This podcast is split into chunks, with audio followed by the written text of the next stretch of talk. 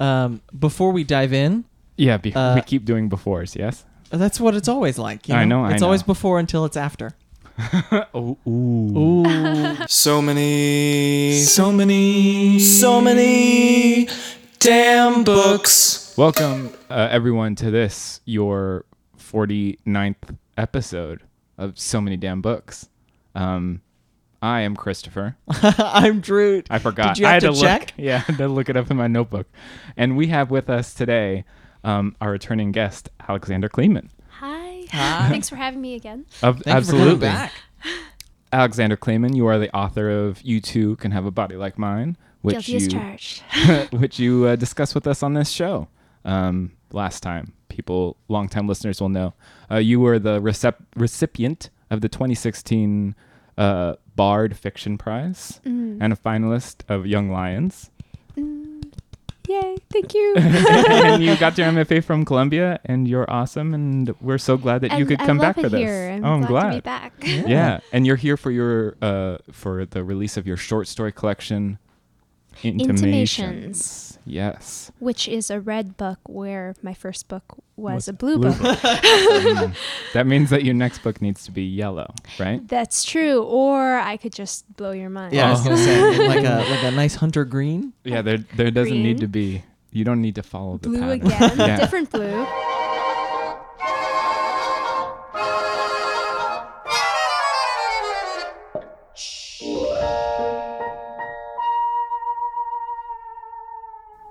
Tell you guys what we're drinking? Yes.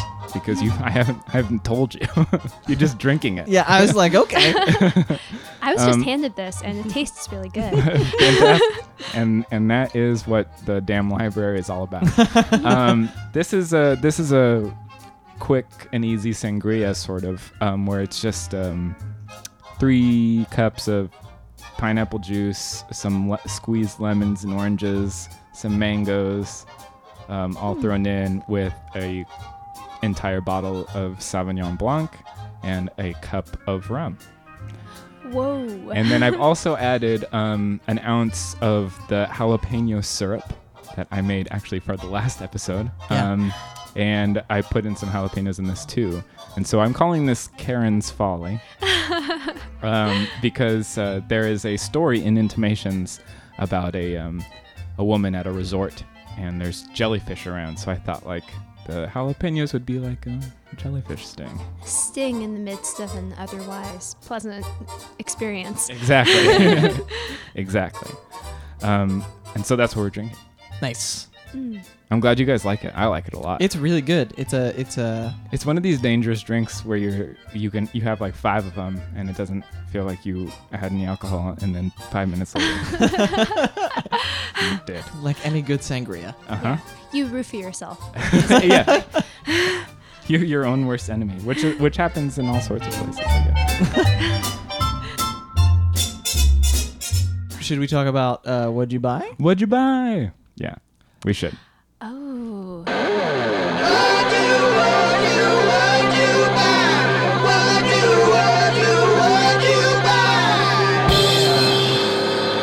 Why don't you start, Drew?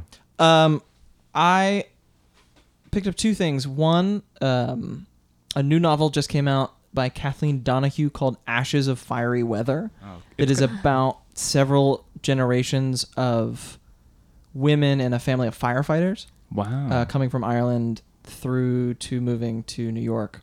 mm-hmm. Um, it just looks like a like a good late summer kind of read. I'm Yeah. excited about it.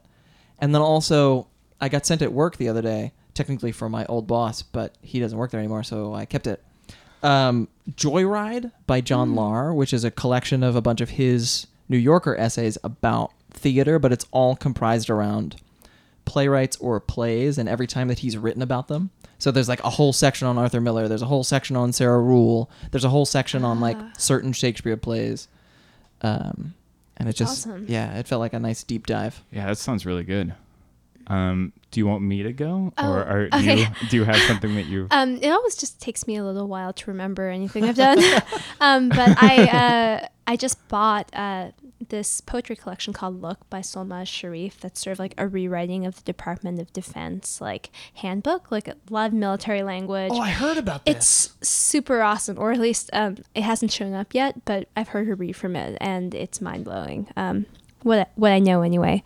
So uh, that's coming, um, and I recently bought uh, Barkskins by Annie Proulx. Oh. Yeah. Oh. and that is so amazing.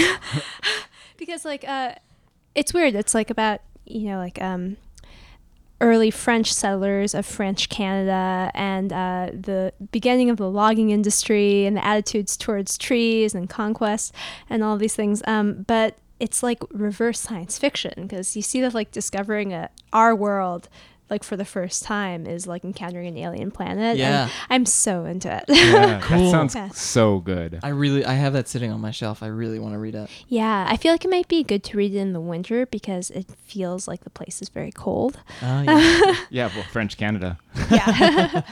looks cold there. yeah. yeah. Um, How about you? well, over this past weekend, I went to go see um, these kids read their fiction and poetry that they've been writing all summer for the New York Writers Coalition. Cool. They have a they do a little like reading, and also um, what was really cool is along with the kids, so there'd be like a five year old reader, and then uh, Yaa Gyasi re- read um, from Homegoing. Oh. So it was very, very cool. Um, of course, I had to pick up her book after that. Um, Yeah. And the kids were amazing. Um, just incredible readers and really good poets um, as well. And I also um, picked up uh, Jesse Ball's How to Start a Fire and Why, which I guess is about a teenage girl who is having a hard time with growing up and and her rebellion is joining a group of secret arsonists. S- uh, yeah, It sounds, like a Jesse. Ball book. Yeah. Um, and the uh, the the spine is like like the the rough side of a matchbook. You know when you're Oh yeah. Whoa. Have I you tried to light a match on it? I know because it's made of paper. Out of the way, you know, and then Yeah. you just no. no, All right. and we can just buy another copy. it's I'm twice as good for Jesse Ball. I'm s- I'm sure Jesse Ball would really appreciate. and uh, maybe that's why he did it. He's like, well, he'll they'll burn the first one, and then they'll learn their lesson.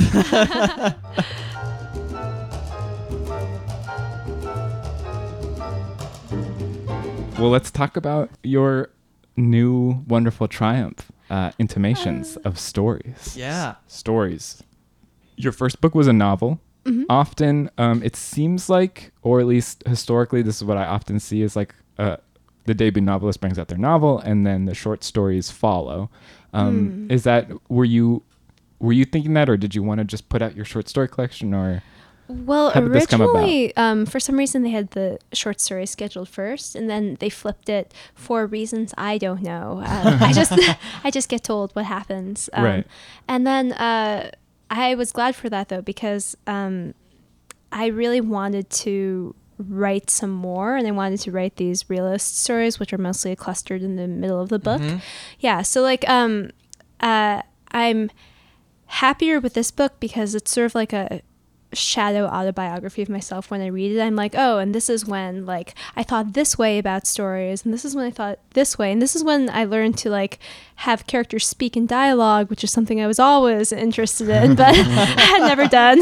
Right. Um, so like, uh, I mean, obviously the novel is really close to me, and, and the novel tracks like day by day the time you spend writing it. But uh, the short stories are really close to me in a different way.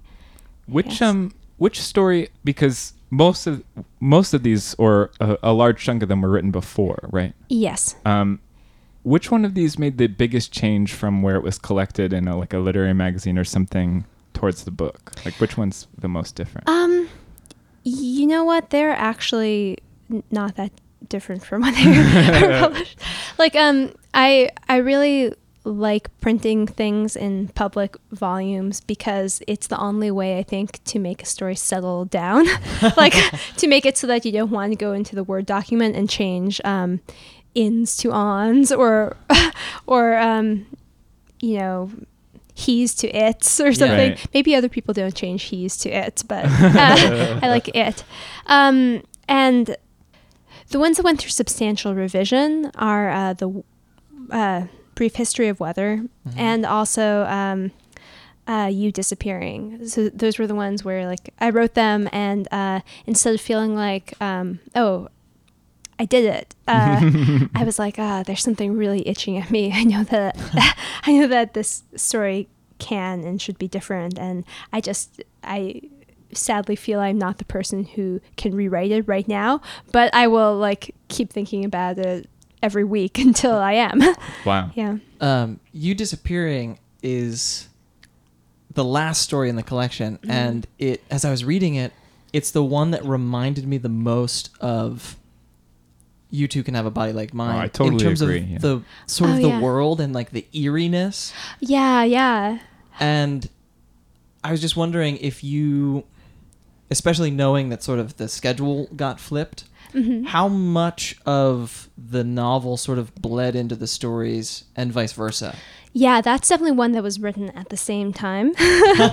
um, and uh, I'd be really interested in unpacking the intuition uh, about that because, yeah, uh, there's something like um, I, I found it fun to write You Too Can Have a Body Like Mine because I could, as a narrator, really like um, take the authority of sitting in the narrator's seat and pulling all the levers and stuff. And I feel like you disappearing is a story like that too. It's like um, I'm storytelling and I'm starting at this one point and then letting it sort of widen and see like what's interesting to me in the expanse, uh, expanded wideness of it.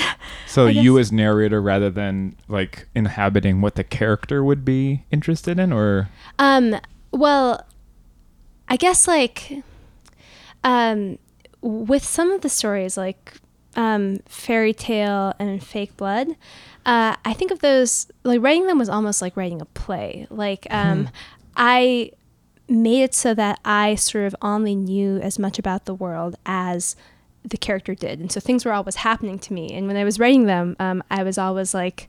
And then this happens, and then like, oh, whoa, weird. Ah. yeah. Um, like uh, that was sort of when I was really interested in um, the thing that I heard Murakami Haruki talk about at a lecture once that like um, writing is like playing a video game that you are writing at the same time, you know? So like this total fe- feedback loop, and it's kind of like a way of um, like thrilling yourself or surprising yourself and and just playing. It's like play, and that was really fun. But you disappearing, like, um, I definitely had more of a a, a place I wanted to get to and a world that I wanted to uncover. Like I took some agency and like put on the captain's hat or something. yeah right. That makes sense.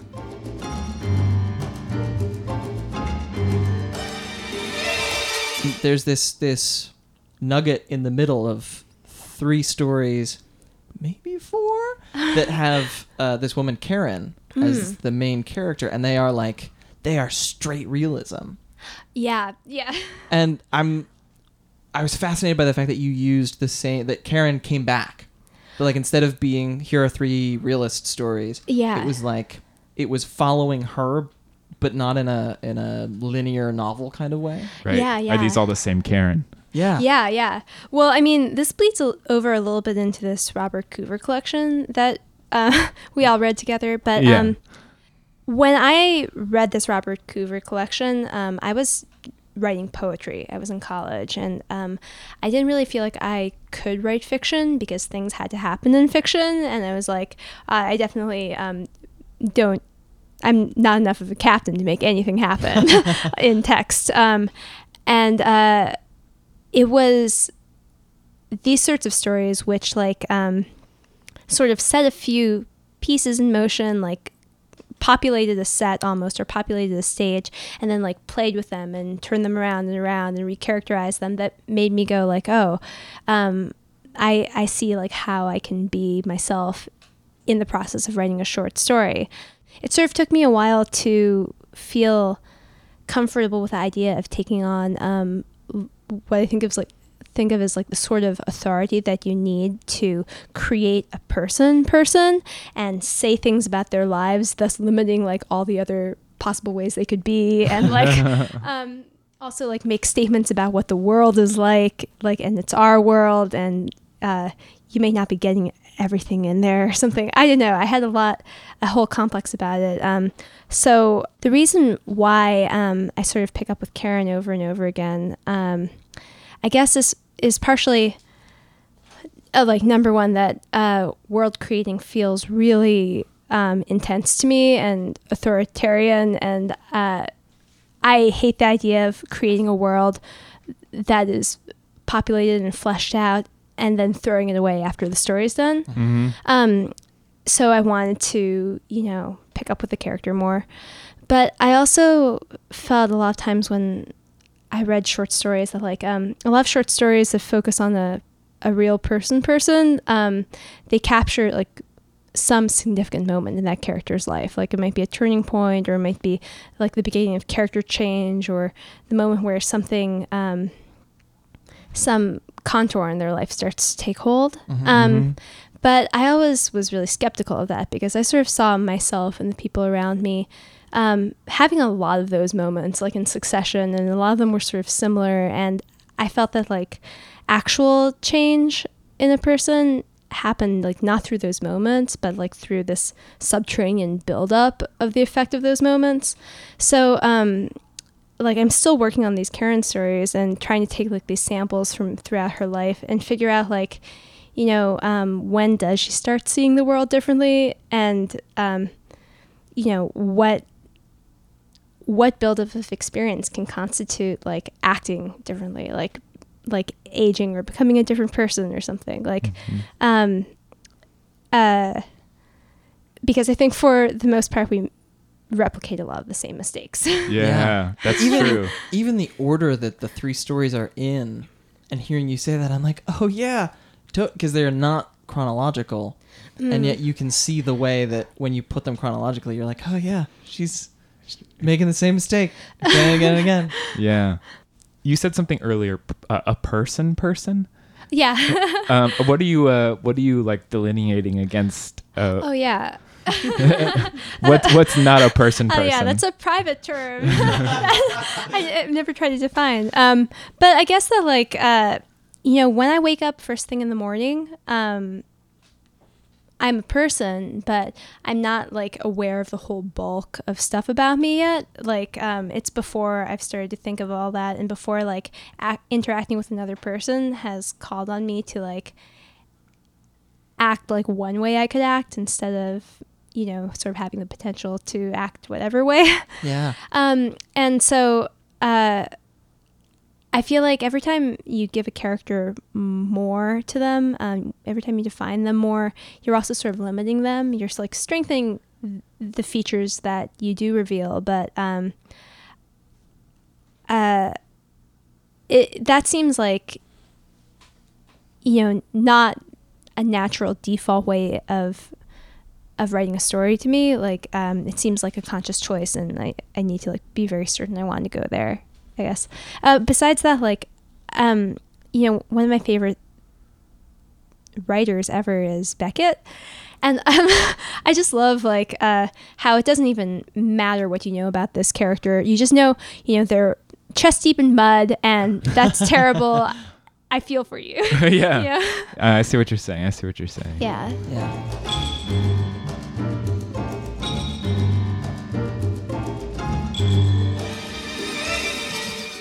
You this is this I just came to me.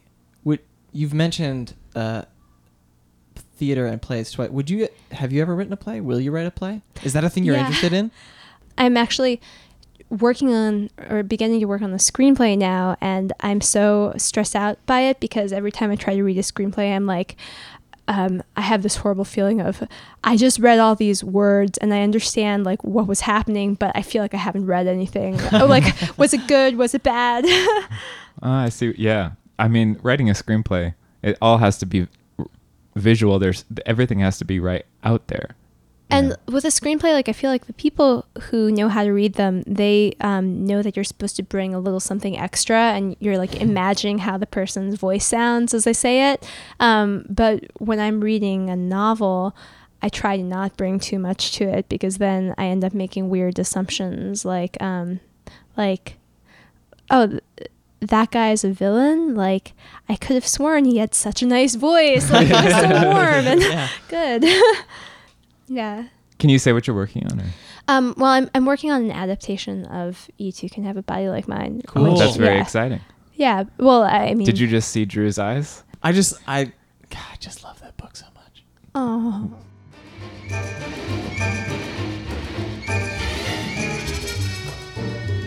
I really love reading whatever uh, an author has suggested alongside their book. Oh, it's And one so- of my favorite things. Yeah. And we made it up, so that's cool too. I know. but reading uh, Pricksongs and Descants, this Robert Coover short story collection, alongside Intimations, even before I read the Robert Coover blurb Quote. that- Yeah. for Intimations, but I started being like, oh, I understand, like almost I understand the lineage. The two collections were talking to each other Definitely. even more so than like you can draw parallels a lot of times be like oh this is interesting this they were literally talking to each other Mm-hmm. Um, you you were saying that you ha- you kind of wanted to do that. Yeah, I mean, um,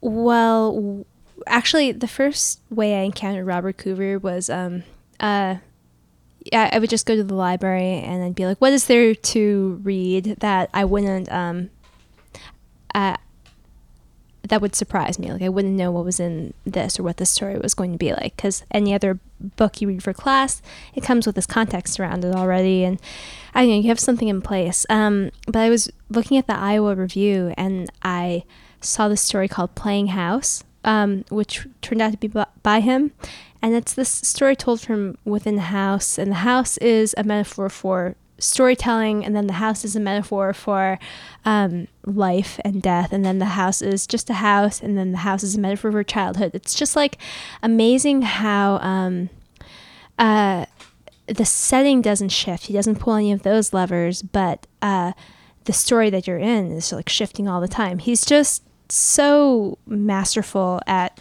creating and moving meaning around. Um, and it was like, uh, it was amazing to me because um, I had always been writing poetry, but prose poetry. And I was like, I, I just wish I could, you know, write in senses freely, but um, I don't know if I want to make people and move them around because that seems like a lot to handle. Um, so uh, that story wasn't collected in any book yet. It eventually came out in this McSweeney's published volume called A Child Again. Um, but I found this book, Pricksongs and Descants, and um, and I read it, and uh, it was so important to me, not necessarily because I enjoyed reading every single story. Like there's some stories in here that like they require so much from you, like more than I think a lot of stories ask, more than any story that I see around now asks from its reader. Like just Absolutely. ability to like shift from one voice into some like totally unrelated kind of dialogue that's picking up the story in a different zone and you have to try to connect them all the time and you're thinking as hard as you can and then um, suddenly it's like a discussion of genitalia or whatever and you're like what like am i being toyed with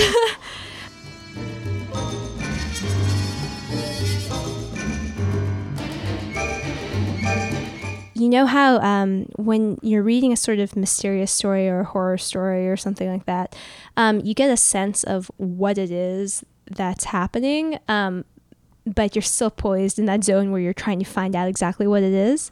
He like um, was the first thing I ever read that takes takes you to that zone and then like gives you a thing happening and then like yanks it away and then like does another one and so on like um uh I I was just like amazed that that could happen in my head, and um, It's disconcerting when it first happens, and Yeah. actually, it continues to be disconcerting every time it happens. I kind of felt like I kept reading, like, like a indecisive choose your own adventure. yes, Um, it's where- like or choose every adventure. yeah, it just yeah, he couldn't decide which one to happen. It w- it was it was frustrating at first, or Yeah. or maybe it continued to be. Um, it was a lot of work, but sometimes, especially, my favorite was the Magic Poker, where you really where his voice is in there as it seems as Robert Coover, where Yeah. he's just like, yeah, and themes. What themes is this? Yeah. where he's like in the middle of it, just talking about that. I thought that was very bold and very brave. Yeah, and then some sometimes he like breaks in and goes like, sometimes I forget that I'm writing this story and none of this is actually happening. I'm like, oh my god. especially in the magic poker. So that story uh, concerns uh, two sisters, although they don't seem like sisters sometimes because one of them's named and one of them isn't, and one of them seems like the leader and one of them isn't. yeah, yeah. Very strange, and it's also Karen. Yes. Yeah. And, um, actually, uh, I haven't read this book since I was in college. So when I saw that, I was like, oh, that's kind of weird. but Karen is a solid name. Karen's Um, a I- solid name. I chose it as one of my only real names in this whole collection because um, it brings just enough, but not too much. Um, so the, the the rug being pulled out from under you in this story at the very beginning starts right away, where she pulls up this like poker, like a fire poker, and kisses it, and then there's a fairy tale part of that yeah. where it turns into a man and starts talking to her, and then the next paragraph. It's her being disgusted about why did she kiss this, Yeah. Yeah. and it's just like she's just holding it and walking again. Yeah. And so that ti first time that that happens, you're just like, wait. and you haven't. e- It, it's not even like a flipping the pages back and forth because it's paragraph to paragraph. Yeah. Yeah. So you're just like, okay, I guess that was a dream, Or or what or happened? what?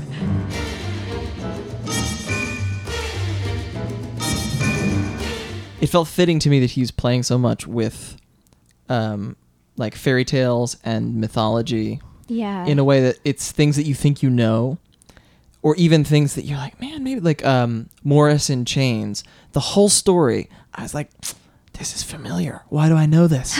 And i couldn't i couldn't ever place it but it felt so familiar and it like there's a novel that we read recently not recently i guess that was like six months ago for the show the pickle index Uh-huh. that eli horowitz wrote that like Yeah. it feels very similar to that story but i was like well that only came out this year though so it's not that and just that that constant like destabilization Yeah. Yeah, you know like um I, I feel like we expect that when people retell fairy tales and at that time like Donald Barthelme was writing like his takes on fairy tales and all these things like uh that was a graspable thing to play with in this meta narrative way um but then he also like in this book treats like getting onto an elevator as though we're like a scripty like Yeah. fairy tale thing and then it just like goes backwards and forwards and like does itself so many different ways um So why? Why? I mean, you both seem to get right on board with that. I, I definitely had a hard Yeah. time. Um, what What do you think is it about your nature as a reader, or something that you saw that and you're like, okay, I think I, I get what he's doing. Um, you know what? I think maybe it's almost that like uh I just love a plot twist, you know, like that that feeling of like everything rearranging itself. And um, you know, this doesn't have the super stable plot that can twist the whole thing, but you get like a twist every paragraph almost. Yeah. And like um it, it makes it's like a puzzle box. Like I just really want to get to the end of it, but it'll always be a puzzle box. Right. Yeah. That's a good point. Yeah. Yeah. Um, but it's also like, I mean, there's a reason why I haven't read it since um, the first time I read it. Because, like, uh, it, it just gets me riled up and I get really, I get frustrated and I get really excited and I have trouble sleeping or, or something. Just like, because um, uh, it makes my brain work really hard. And then, like, um, I never get that signal at the end, like, okay, you got it, good job, Yeah. to like to turn off. Right. Where, where you flip to the answer key at the back and you're like, D. right Yeah. Oh, great. I've got it right. I thought it was D. Yeah.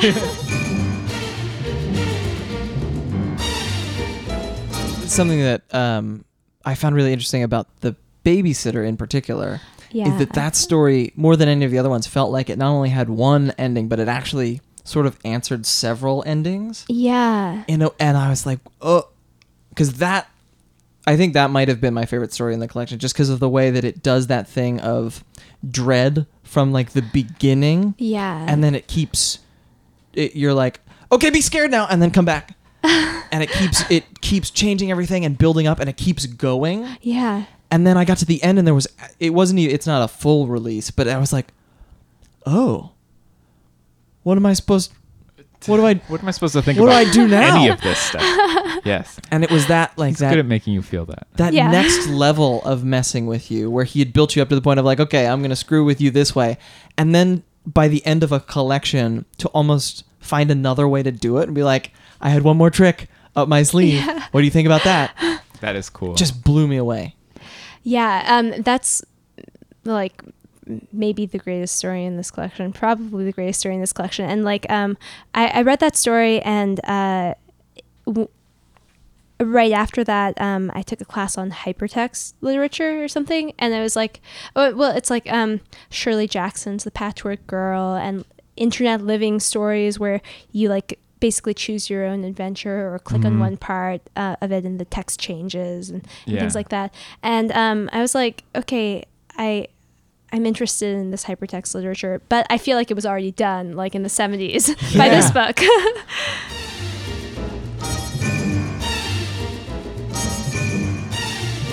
Uh, have you um?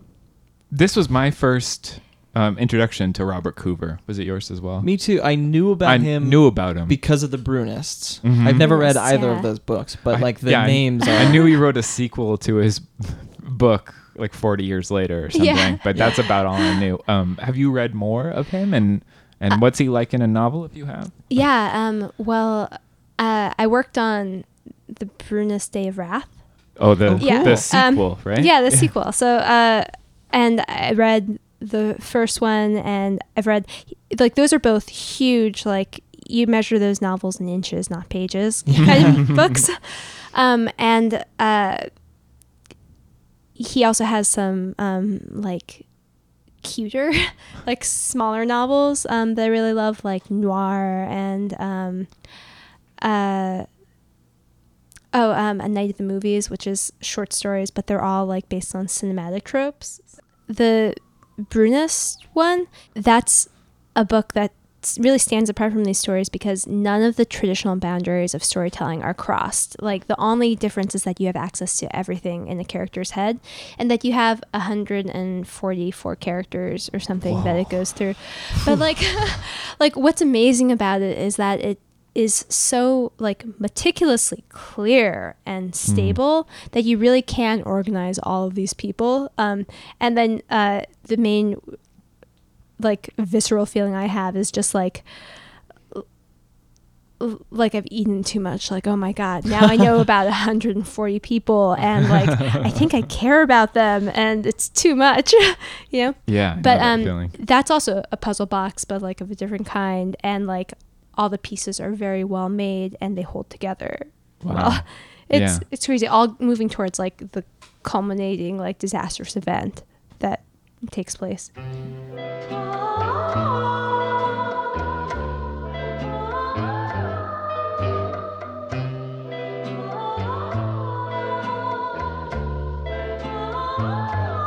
I mean, this book was fascinating. Yeah Pricksongs and Descants by Robert Coover.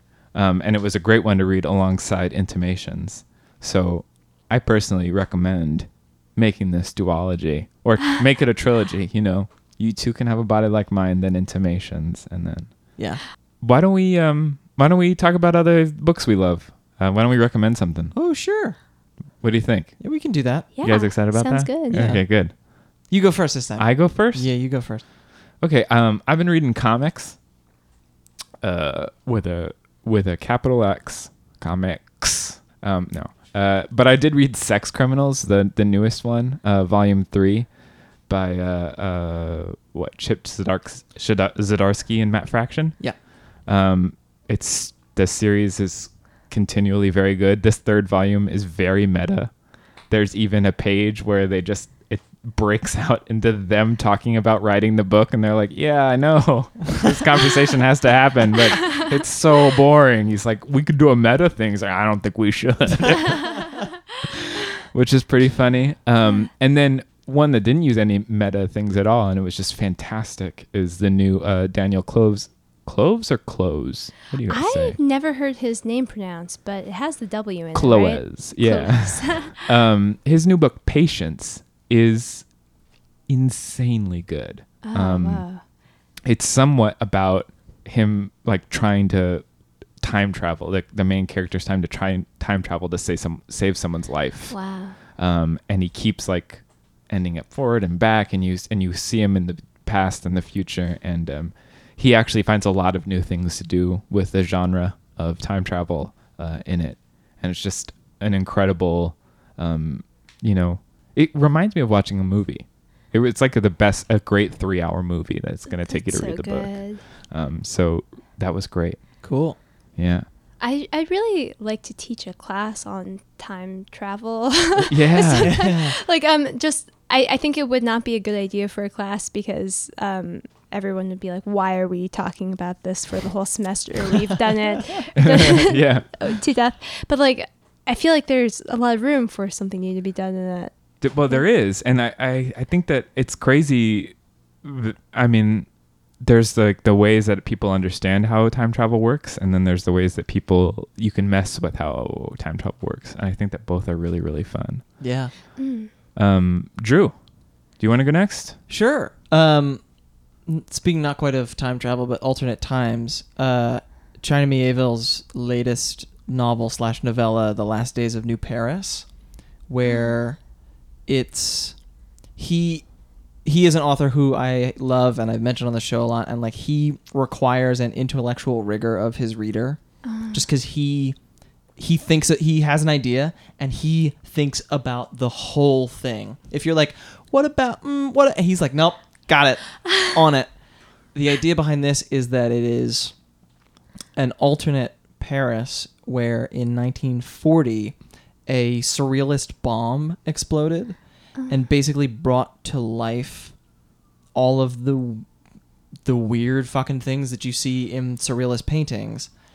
Uh, and they are now stalking the streets of sort of like a demilitarized Paris, where there are some resistance fighters, there are some Nazis.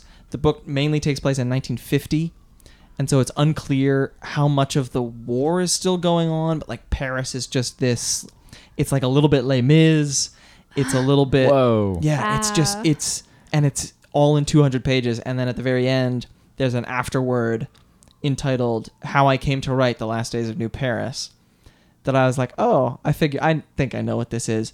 And then it was not at all. And I just I was like, Whoa. it's it's just another brilliant and it's like 200 pages. wow And if you like surrealist art, which I do, highly recommended cuz it's just it's you can try to it's like you need a spotter's guide. oh That my sounds god i'm going to great, read yeah. that Um yeah The other thing is this weird, weird, weird, weird, like unfinished, always unfinished puzzle box of a novel called Composition Number One by Mark Sapora. Saporta. Um, Visual Editions, this tiny British publisher, put it out a couple years ago. It's a book in a box, unbound, and the idea is that you're supposed to take it out and scatter the pages, and then read it in whatever order you pull it back together. Oh, I see. oh whoa So it can it's not only never read the same way twice, but like you you never get a grip on actually what it is cuz you realize that it could any page could be the first or the last. wow it sounds like hopscotch square Yeah. Yeah. yeah. Yeah. Hopscotch in a new dimension. yeah That sounds like a really bad direct to video sequel. Yeah, it does. um, Alexandra? Um, well, what I'm reading right now, and I'm I'm not totally done, um, but I'm really excited about it. Is this um, new novel by Yoko Tawada, who's one of my favorite writers, um, and uh, my mom, who is a Japanese literature person, um, scholar, sorry, um, told me for like years that there was this book by Yoko Tawada about a polar bear, about Knut, the bear at the Berlin Zoo. Um, and I was always like, I, w- I would die to read that book.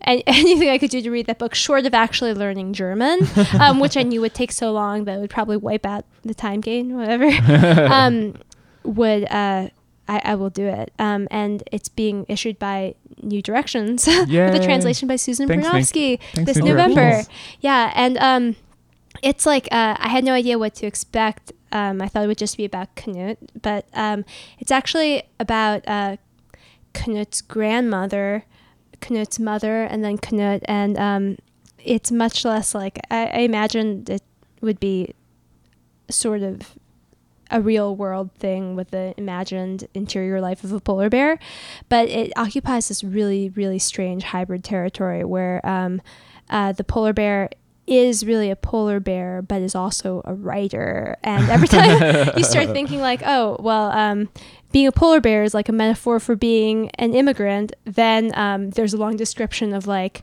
um, how good it feels to eat salmon with your claws. And you're like, okay, no, it's not just a metaphor. and uh, it's just, it's so funny and it's so strange and such a pleasure to read. And the polar bear is like reading. Um, uh, Kafka, like the orangutan story, and like reflecting on it critically. Like, I don't think that's really how the orangutan felt. And um, you just like read all these things through a really a lens I've never seen before. Wow, that sounds fantastic. Cool. Yeah, it's Yeah. really fun. I've been looking for another, like, what the next Yoko Tawada book should be. Ah. So we read uh, The Naked Eye, actually. Oh, Laura yeah. van den Berg recommended that to us. oh, so great. Yeah. And actually, that makes a lot of sense with Laura. um, well, thank you so much. Thank you so much for for coming back. me. Uh, we really appreciate it, and your, you know, intimations is a triumph, and Yeah. we're so excited to to see it take the world by storm. Yeah, and, and anytime you want to talk about books, uh, Hell we'll do yeah. it. Yeah. I think at this point we've established that, like, you It's put out a book, or you're going to come on by. Uh, and uh, to those out there, go and pick up these wonderful uh, Kleeman books, and uh, we will talk to you soon.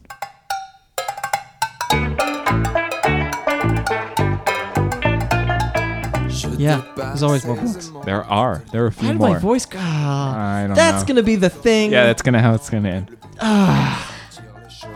Alors je dépasse et j'aime en faire ça irrite les braves gens pleins de raisons qui respectent les limites. Hey, je ne rêve pas, je sais, quand j'arrêterai, je vais quitter Paris. Je sais après, je